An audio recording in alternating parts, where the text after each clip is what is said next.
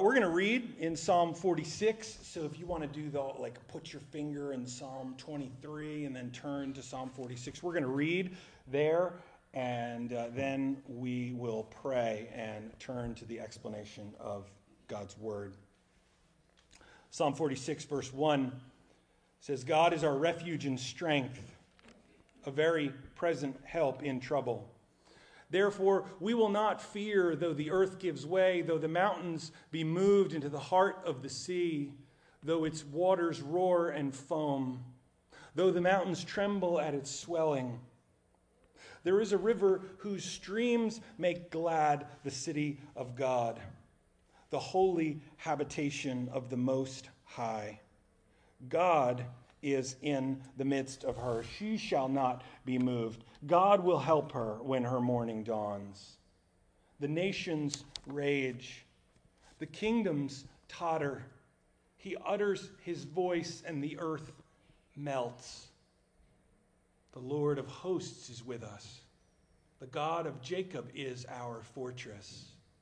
Come, behold the works of the Lord, how he has brought desolations on the earth. He makes wars to cease to the end of the earth. He breaks the bow and shatters the spear. He burns the chariots with fire. Be still and know that I am God. I will be exalted among the nations, I will be exalted in the earth. The Lord of hosts is with us. The God of Jacob is our fortress. And then Psalm 23 The Lord is my shepherd, I shall not want.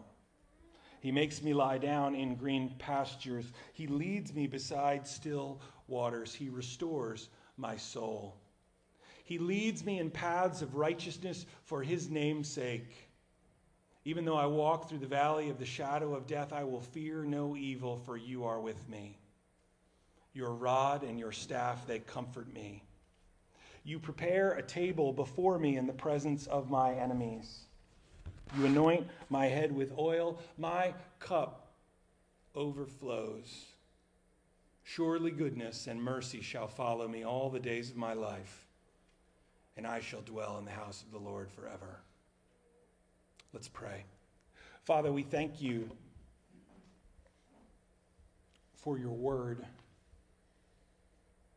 We thank you that it is reliable and true, and we thank you for all the good that comes from knowing it and believing it and focusing on it. And we pray by your grace that you would increase our faith as we dig in to your word. Because in your word there are contained many treasures. There are promises of who we are in reference to you.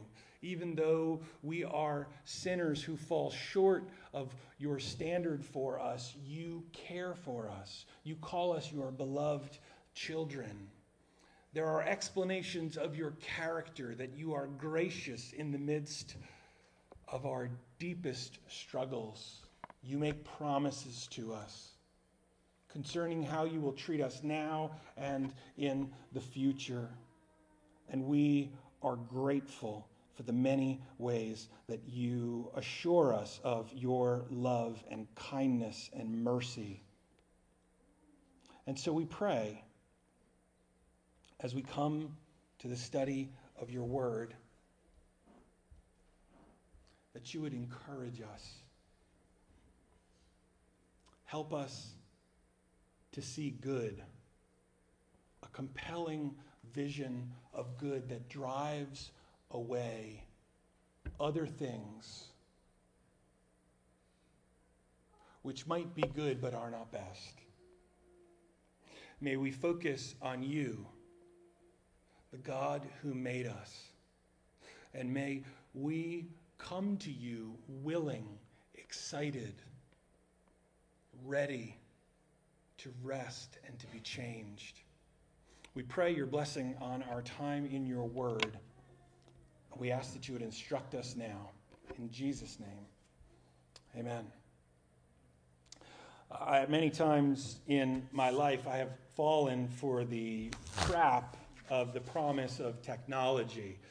Uh, that, that, that, that some device, that some thing, that some innovation would change everything about my life. That if I, if I just got this latest version of the phone, right now it looks kind of, the, the new iPhone, it looks kind of like an iPad, doesn't it? You know, the latest one. It's the giant. Phones are just getting bigger and bigger. Um, and, and, and so we, we we can fall for this trap that somehow that this latest, newest device would mean time saved. The, the way that, that, that, that this was branded back in the 50s, right, in the 60s, as homes were getting dishwashers and microwaves and all kinds of new technology, uh, was that time would be saved right? And that we would have nothing but leisure time, that computers and robots would change the world and would free us up.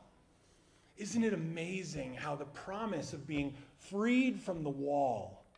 I, I, I explained this to, to my child once. He laughed at me as if I was trying to, to explain a completely foreign concept. I was explaining to Hank that, that as a child that, that there used to be wires that connected us to the wall. And I used to have to stand and talk on the phone. And, and we were lucky because my dad had gone out and bought a really long cord for the phone. And so I would sit at the kitchen table and I could talk on the phone, which was like 10 feet from the receiver. We used to be chained to the wall, right? Oh, no one could ever reach us. Now everyone can reach us, and we're chained to these things, aren't we? in some sense. I've heard people say that when they don't have their phone with them, that they struggle with anxiety over, over who's trying to reach them and what's going on. And, and think about it, just 15 years ago, only a small portion of us had these devices in our hands. Some surveys and studies say that we have 40% less leisure time than in 1975. The 41 hour work week, which was average, has become a 47 hour work week. And if you are an entrepreneur or a high performing professional, you are expected to work somewhere between 70 and 80 hours, depending on your trade. Time is not being freed up, time is not being saved. We live lives, therefore, nowadays in the technological age, the robots were supposed to save us. I was supposed to have a jetpack or a flying car by now. You know, growing up, uh, I watched the Jetsons, and it was like, where are the little pills of food that we put water on, and like, pow, the food's ready. Like, I want that. Well, maybe we've got it right? You could go to the drive through or you can go to the store and find stuff you can microwave, but if you watch anything, apparently all this stuff is killing us. The promise of technology and of a better tomorrow has accelerated us into lives of incredible busyness that, on some level, lack deep fulfillment. And many of us feel stuck as if in a pit. We lack the vision of how to change or to improve our lives. Our lives won't change, though, until we change them. Right? The power to change our lives is very much in our own hands. Because we have been offered incredible spiritual riches and abundance in Christ. The Bible says in Ephesians chapter 1 verse 3 that we have been blessed with every spiritual blessing in the heavenly places. That means that all that is to come to us in Christ, all that we need to live the Christian life is given freely to us. The limitation is on our end in terms of our faith and our ability to trust in the promises of God because of our fallenness or our struggles or our defense mechanisms. And then there is the gap in terms of our practice, what we fail to follow through on. We talked about this last week in terms of our being, who we are in relation to God, and then our doing, what we do with what He's given to us. And we said, as we closed off last week, that being precedes doing, that we must be connected to the vine in order to produce fruit, that we need to be in Christ, we need to abide in Him, and then we will bear much fruit. But knowledge does not equal transformation, right? Knowing something doesn't change our behavior. I know that I should be exercising. I know it. I know it. I am convinced of it. And I can find a thousand reasons not to do it. A thousand reasons why tomorrow is a better day than today, right? The commitment to follow through. You know what an interesting phenomena is? Those who tell me about gyms, I've never joined one. Maybe I joined one once and never went. I'm not entirely sure. Um, I can't, can't remember. But people say that at, in, in gyms, if you try to go to a gym in January, no. No, you can't find a treadmill. But you know what? You can have your pick in February. You can have any device you want, any machine, because everyone has ceased to follow through. That was loud. Um, things don't change because we have information they change when we have a clear sense or a clear vision of what a better life could look like. Right? When we think this is what better looks like. And, and then also alongside of that comes the, the discomfort or the pain of leaving things the same. How many people do you know who have changed their diet or their exercise habits after a heart attack? Or, or who have, have changed the way that they live their lives because they learned that they had something that was precancerous, or somebody who knows that they have a bad habit, be it texting while they're driving, and then something happens and they say, I'm never going to do that again. The difficulty or the pain or the discomfort causes change because now they have a clear vision of what their life, life should look like. Uh, King Solomon had an experience where he realized that all the things that he was striving for and working for, whether it was knowledge or physical pleasure or the ability to create or the ability to mass uh, to amass wealth or the ability to have tremendous influence. He attained all of these things. And you know what happened when he reached the pinnacle and the top of the mountain? He found that they were empty. And he declared that they were meaningless in the book of Ecclesiastes. Meaningless apart from being connected to a larger purpose, a larger sense of why he exists, a connection with his God as I considered that, I thought I'd like to have that problem. Uh, all the influence in the world, all the money in the world, all the, all the power. Um, but that is not for all of us to struggle with. Uh, we struggle with different problems, perhaps. We look at our lives and we think, I don't have enough resource. I do not have good relationships in this area. I am not working in an area that maximizes my potential. I did not make wise choices when I was young. I've wasted this piece of my life or any of these things. And we look at our life and we say, where is the, the joy and the excitement and the vision and the, the, the desire to engage my life with passion. How do I get there? Well, there's good news and there's bad news. First, here's the good news the good news is that what we desire is possible. What we desire, deep meaning and fulfillment, is possible. Here's the bad news. And I've said it already. I'm going to say it again because they say repetition is the mother of learning. Um, it often takes pain to break through our stubborn, self absorbed, culturally focused, or ingrown, broken thinking. It is pain that leads us out of our self focus. And very often it's our own self focus that present, prevents us from experiencing the very things we desire most. We desire joy, we desire peace, we desire fulfillment. And it is our pursuit of these things in our way that shuts them down in our life.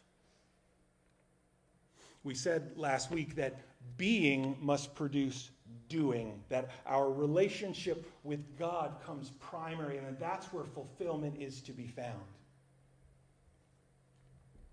We hear the words of Psalm 46, verse 10. Perhaps you've seen them on Pinterest or on a mug, right? Be still and know that I am God. And we think, that's what I need right? I need, I need to be still and I need to be filled with the knowledge of God. But here's the problem we want to know that. We want to be confident that, as Psalm 46 says, God is our refuge and strength, a very present help in trouble. But what it takes to arrive at the place where we feel that is that the earth has to give way in verse 2, that the mountains need to move into the heart of the sea, that the waters have to roar and foam, that the mountains have to tremble.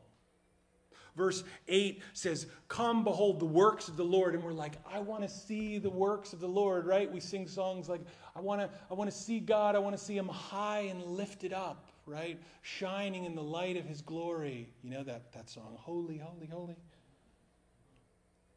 Verse 8 says, Come, behold the works of the Lord, how he has brought desolations on the earth.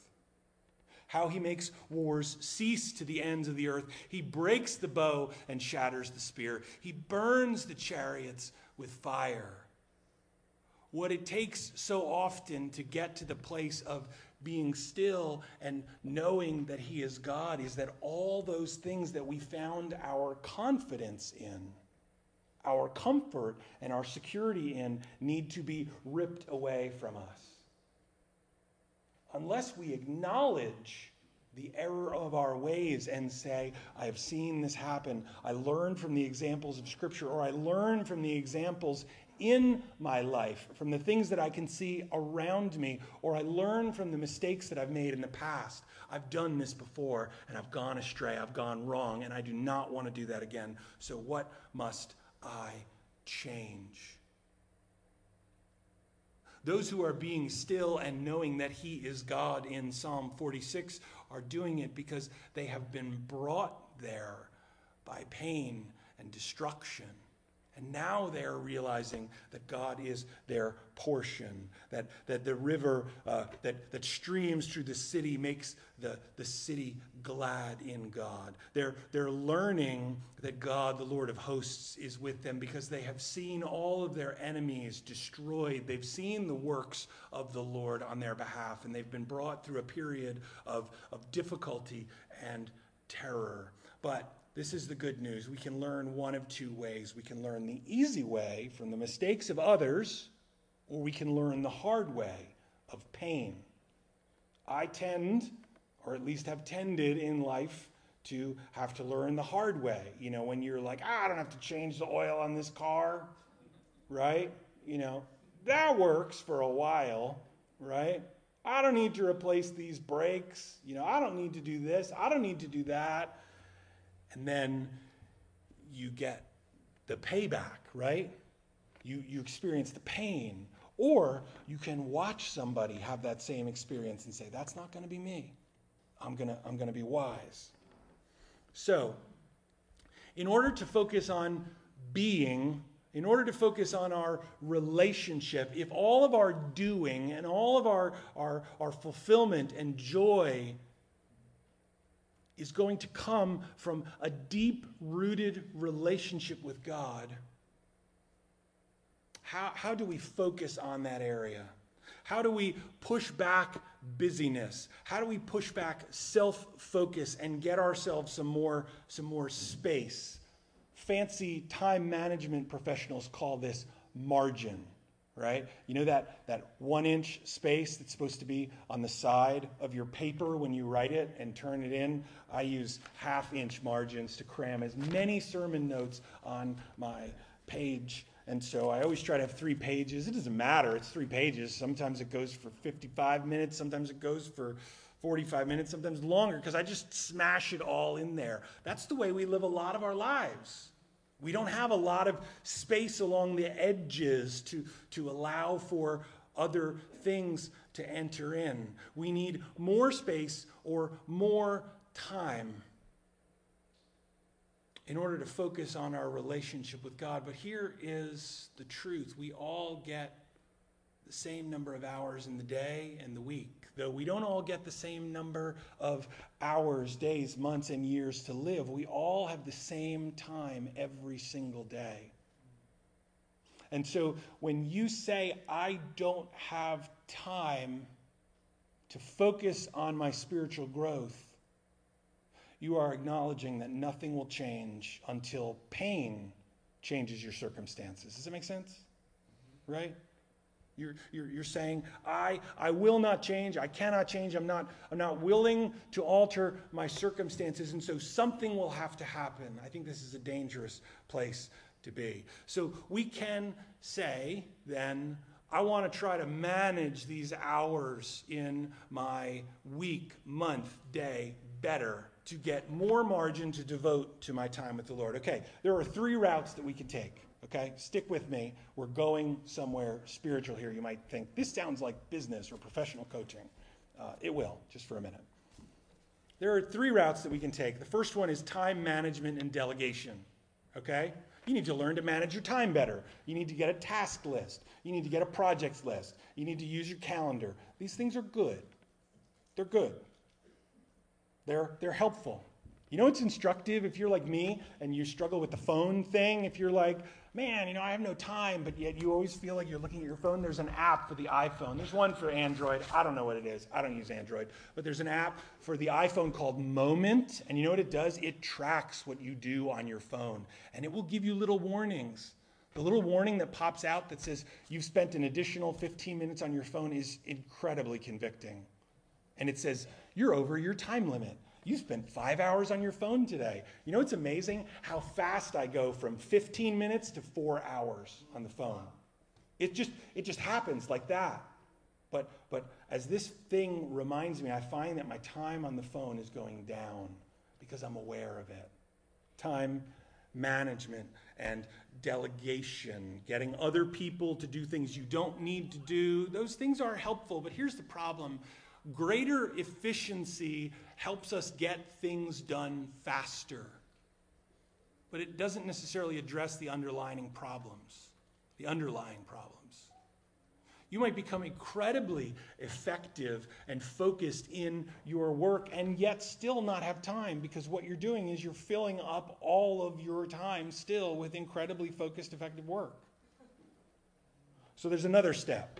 And this is route number two, which is what they call the core values approach, where you ask the question what is a compelling vision for my life? What do I want my life to look like? in all of a bunch of different areas what do i want out of life what does what satisfies me and my personality? What, what is it that I would live for and would really make me come alive? You can, you can add into this clarity about the calling to which God has called you. Why did He make a you? Why did he shape you and give you the life experiences and the values and the desires and the things that you are excited about? Why did he give you your temperament and personality and then set you in the place where you are? What, are, what, what do you exist for? So, so what is a satisfying life? And then who am I and how, how do I get there. And what this will create in you, if you make a list of some core values, what it will create, hopefully, is a conviction in you that allows you to deny things to make it onto your task list or your calendar. Right? If my compelling overriding conviction is that I'm called to minister the word of God or that I'm, I'm called to, to work in an industry and to attempt to reach people in that industry, if, if, I'm, if I'm called to this, then I will say, Oh, I'm very excited about this new TV series that is going to be released on Netflix. 15 hours of television to watch, right? There's like 14 seasons of some medical show. Like, how, how, Grey's Anatomy, yeah, how long would it take you to watch that? People are like, I'm binging it again. Really? Like, you're gonna, I, no, no, no offense if you like this show. I, I've never seen an episode of it, but like, you will lose your whole life just absorbing that. And so, if you have a conviction that this is what you were created for, you will say, well, maybe an hour every other day, right? Maybe less, maybe an hour a week on this. You know what? It will be there. It will be there. They want you to watch it. It will be there later. What won't be there are the hours that you can spend on things of incredible significance. My mentor, I think I already said this, Mike Greiner, used to say when people would say to him, I made the mistake of saying it once, and then I was there when other people made the mistake of saying it to him. And so I was always like, yes, here it comes. He would say, well, someone would say, I can't, I can't, I can't find any time to read my Bible or to pray or to do this or do that. He would say, well, a man makes time for what's important to him. Oh, once I made the mistake, you know, you feel the conviction, and then you say, all right, I'm going to start making some changes. And then you watch other people say, well, you don't have any time for that. You're like, here it comes. I, I, they're gonna they're gonna learn the hard way, hopefully, right? You know, or they'll learn the easy way when he drops this on them. People make time for what's important to them. Do you need more sleep, or do you need to spend more time in the Bible? Do you need more Facebook posts, better Facebook, or do you need better eating, right? You know, do you, do you, uh, what trade offs are you making? What are those things that are consuming time that leave you with little margin or area for doing what is important in your life? Ask yourself, what are you doing that you despise, that you don't need to do? Where are you losing time that's keeping you from other important things? One exercise that could be helpful is for you to do a time study and just to write down all the things that you're doing all week long. Maybe do it for two weeks and identify some patterns and say, this is not good and not helpful. It was incredibly freeing to realize how much time I spent on my phone. And then to say, I'm going to try to get that number lower each and every day.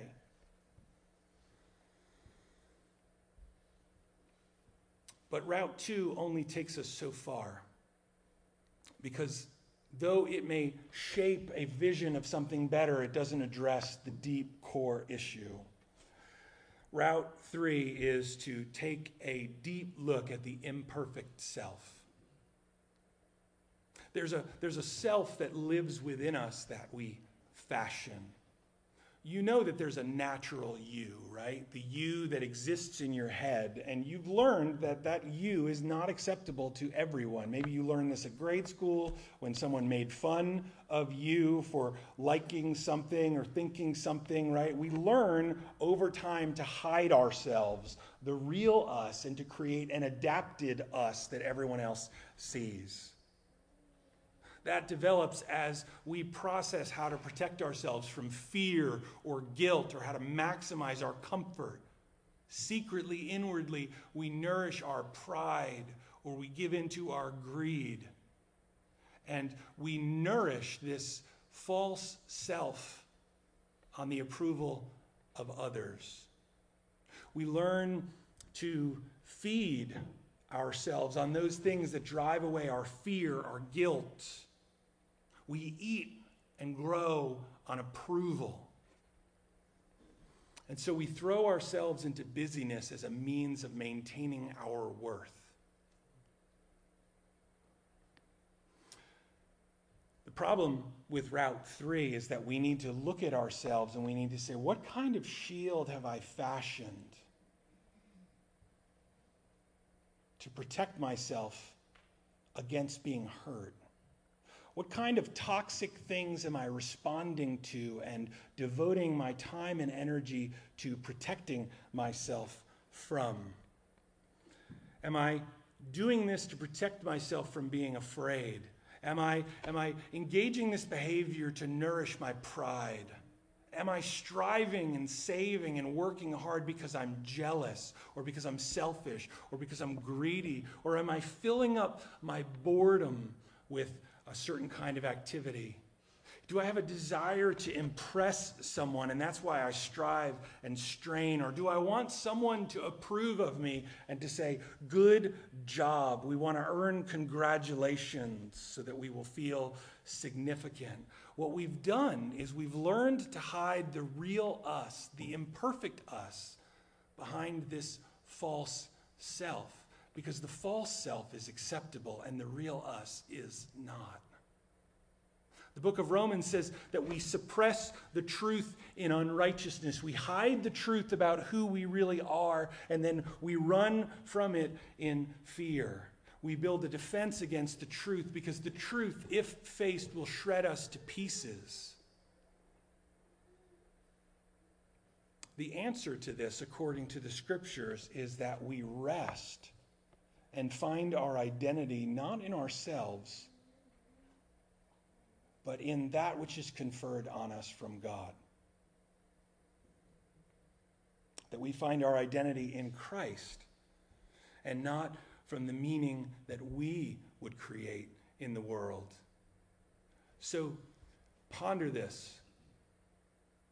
What is it that keeps you from slowing down and getting the rest that you need? What is it that keeps you from getting the rest that you need? Now, I don't necessarily mean more sleep, although we could all probably use a couple more hours. Amen. But there is a resting in Christ that comes when we say, I am going to spend some silent time in study. I'm going to silence the phone. I'm not going to check email. I'm not, I'm not going to try to absorb God's word while I'm driving, or I'm just going to, I'm going to create some space to rest and to absorb. For many people, we find this incredibly difficult to do because we are driven by busyness.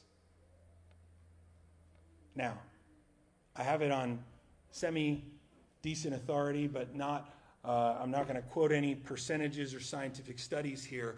That one of the reasons why we don't rest, one of the reasons why women don't rest, is that there is a feeling of guilt that drives them to provide for others. The lack of rest in men is often driven by an anxiety. They find their identity in their work, in what they do, in what they contribute. And so when they stop, they lose their worth. So they must keep on working. And so here's what happens the false self sets it up against the God of heaven who has created us. And Jesus calls to us, as he does to the disciples in Mark chapter 6, verse 31. He says to them, Come away by yourselves to a desolate place and rest a while, for many were coming and going, and they had no leisure even to eat. And we say, Yes, I want to do that, but how can I? How can I stop? Let me challenge you with Proverbs 6 6, where the writer says, Go to the ant, O sluggard, and consider her ways. Without having any chief, off, chief or officer, she prepares her bread in summer and gathers her food in harvest. How long will you lie there, O sluggard? When will you arise from your sleep? A little sleep, a little slumber, a little folding of the hands to rest, and poverty will come upon you like a robber or an armed man. Now, you might say, that's about working hard. That's not about resting. That's not about creating more margin. That's about working hard and avoiding destruction To which I would say this there is a work that we are called to do that is a growing in spiritual depth. There is a seizing of rest. That if we do not embrace and engage, poverty will come upon us. Now, I just have a few moments. I just want to point something out here. Uh, President Eisenhower apparently developed something called the priority matrix. And he said that there were things in our life that are not important and things that are important. Okay? And then there are things in our life, sorry, it's supposed to be up here, that are urgent or not urgent. Okay? And we can put our, the whole of our life into these quadrants, right? One, two, three, four. If you're familiar with Stephen Covey, this is a concept that he uses as well. What are the kinds of things that are important and urgent, right? A crying baby, particularly if that baby is yours, is urgent right? There are some phone calls that are urgent. I had a pastor once tell me when you're in ministry, you always take your wife's phone calls. Always. So, phone calls from my wife or my kids are considered urgent because who knows what's going on? And who are they going to call? Not Ghostbusters. They're going to call me when something goes wrong, and I'm going to help them. So, some phone calls. And then you know what else is urgent? Fire is urgent, right? These are things which must be addressed right now. What about things that are not important or urgent? Some phone calls are not urgent. Can I speak to Pastor Mayer? No. There are other things that are not urgent. Some texts are not urgent. You know what happens a lot of times when my phone vibrates and notifies me that somebody wants my attention? It's like Redbox right? Or Jersey Mike's messaging me and saying, Today is maximum points day, like come and eat. And it's like, I did not need to distract myself to look at that. It is not urgent. You know what else isn't urgent? I think I already said this. Notifications on your phone. I suggest if you're distracted, eliminate them all, turn them all off. Here's a, a fourth area things that are not important and they are not urgent. Fidget spinners are not urgent. Can you take me to the store to get a fidget spinner? No. Maybe someday. You know what else isn't urgent? Minecraft. Not urgent. Football is not urgent, right? It's not. It will be there. You can watch the play by play later. You can get the summary later. And you know me, I'm slowly developing into a rabid football addict. I am. I'm, I'm, I'm growing. You know what else is not urgent? Facebook. Not urgent. Okay? So you have these quadrants of things, and this is where our time goes. But you know what? There's an area of our life that is not urgent, but it is critically important. You know what goes into that area? Planning. Planning is important, isn't it? Exercise is important. But you know what? No one's going to be like, Did you exercise? Right? In general, you can ignore exercise for as long as you want. It's important, but it's not urgent. It's not ringing you on the phone, you know, I'm the treadmill, I'm lonely, come run on me. Diet, also not urgent. Planting crops is not urgent. Think about it though. Think about this. This is what's being talked about here about resting. You're resting, you need to be putting seed in the ground because you got to get it in there and you got to give it time to grow. It's not urgent, but it's important. What else is urgent or important but not urgent is spiritual discipline, prayer, study of the word, what we would call rest learning who we are in Christ, focusing on that as our priority, growing in the knowledge of God and of His Word is utterly important, but it is not urgent. My phone will message me and say, pay attention to me, but you know what won't? My Bible. It's very quiet in a noisy world. Prayer is very quiet in a noisy world this must be focused on. I believe that it was Abraham Lincoln, although everything's attributed to him on the internet. He says if he had 10 minutes to cut down a tree, he'd spend the first five sharpening the saw. And that is what they call this area right here, this section right here, sharpening the saw, focusing on renewal, focusing on growth and depth. I'm going to take five more minutes because I want to focus on a key area here. Psalm 23, the writer says this that the Lord is his shepherd, and when he focuses on the Lord, he will not be in want. What we want is a lack of want. We want fullness. But we want kids' breakfast cereal, don't we? We want easy, fast, satisfying. We want chocolate frosted sugar bombs, right? We do not want healthy, you know, filling, satisfying, real food. We want what's instant. But I guarantee you, if you pull off the road and you go for a month with no sugar, you will put a strawberry in your mouth and you will say, This is the most wonderful thing that I have ever tasted. Because when you pull aside from all the distractions and all the noise, you will find deep satisfaction in the things of God.